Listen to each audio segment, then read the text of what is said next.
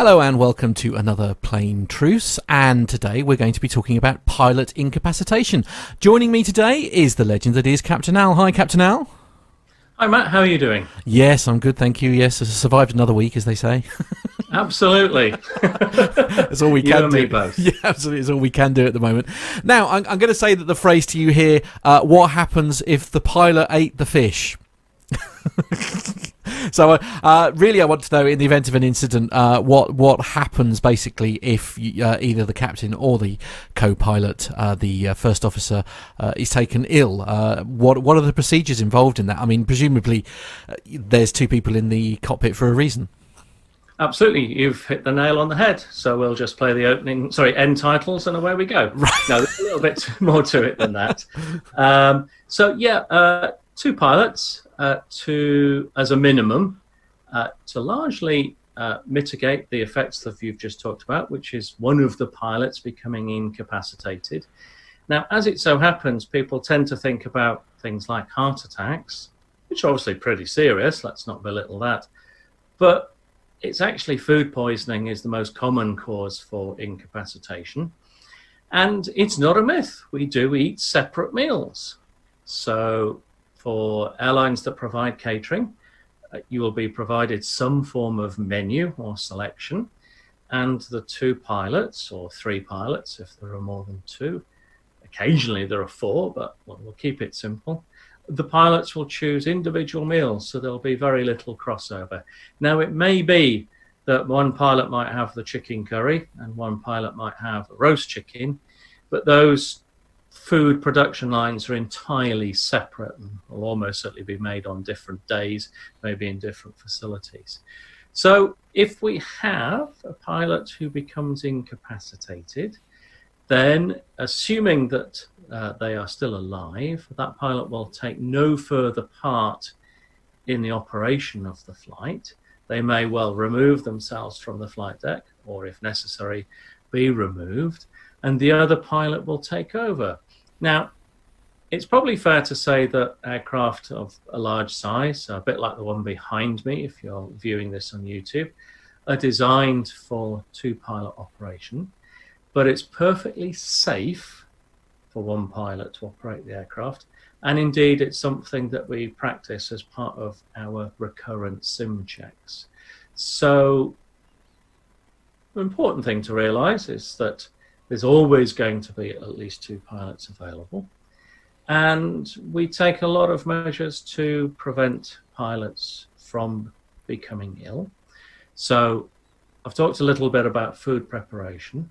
There are also guidelines to pilots with regards to, say, for example, not eating shellfish prior to a duty. We all know that shellfish can be a little bit dodgy in certain times of the year. If they're not kept well, if they're fresh, or indeed if they're not managed well, if they're frozen. So high-risk foods we attempt to eliminate before duties. Generally speaking, most airlines encourage their staff to eat the airline-prepared food, so try to avoid the catering facilities in the airport, and to try to have fairly good food hygiene whilst on board. We do occasionally have, unfortunately, pilots who become incapacitated due to medical conditions, like a heart attack. So, of course, the cabin crew will deal with trying to preserve life. And as I said, two pilots, one perfectly capable of operating the aeroplane on their own. So in that instance, say somebody has been incapacitated, would then, let's say, for example, it's the captain, so it's the captain that's been taken poorly, the first officer obviously now assumes command of the vessel, for want of a better word, would they need to stay where they are and stay in the right seat, or would they need to move into the captain's seat? That's a really, really good question.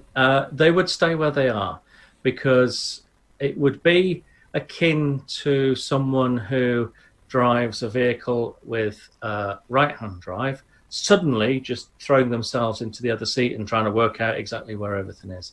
So when we are checked by the airline in the sim, most of us will be checked in our chosen seat. So captain will be in the left, co-pilot in the right. So no, there's no seat shuffling if a pilot becomes incapacitated. Stay where you are. So the other question, and the reason why I suppose I'm asking that is because I know obviously at our 200th we were very lucky that we all went to go and have a go in the 737, didn't we, over in, yes, in Putney there. Now, one of the things I do remember from sitting in the captain's seat to be, you know, the one in charge, is there was a certain little wheel that you had to use in order to steer the vehicle once it was on the tarmac. So, I mean, what would happen there? Okay, so on Boeing's, as the 737 is, you can have a tiller for steering the aeroplane when it's on the ground on both sides of the cockpit if you pay extra. On the Airbus product, it comes as standard. So okay, so if you're traveling on a Boeing yes, and the captain becomes incapacitated, probably what will happen is the aircraft will land, either stay on the runway or just vacate the runway onto the taxiway, because we do have a degree of nose wheel steering with our feet, but it's only a small amount.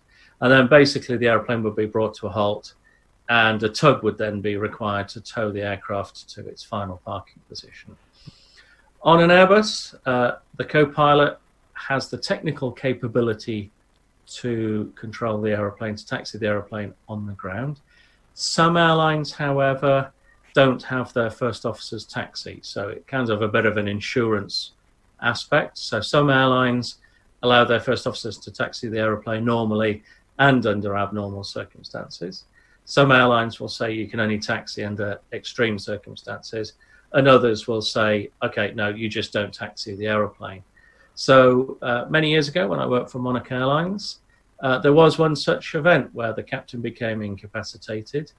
It wasn't food poisoning, it wasn't a heart attack, it was some sort of viral event, and he felt pretty unwell, so he actually relieved himself of duty. He walked out of the flight deck with some assistance, sat in row one, and the first officer did a fantastic job, and he landed the aircraft and just brought the aircraft to a halt on the runway, shut the engines down, and they towed the aeroplane off the runway, and claps all round. And yeah, the captain was taken off to hospital, spent a couple of nights there, and made a full recovery. Wow. So, I mean, obviously, I have to ask the question here. I mean, I presume these are very rare events. I mean, this is perhaps not that some first officers and captains perhaps don't experience in their entire career a situation where they end up in charge of the aircraft on their own. Absolutely. I think I've got just around about 14,000 hours of flying now, and I have experienced incapacitation once where I had a first officer who about an hour before landing said, look, I just don't feel very well. I'll be okay. So I said, okay, well, I'll speak to you again in about 10 minutes. Just, you know, take a break. See how you feel in 10 minutes.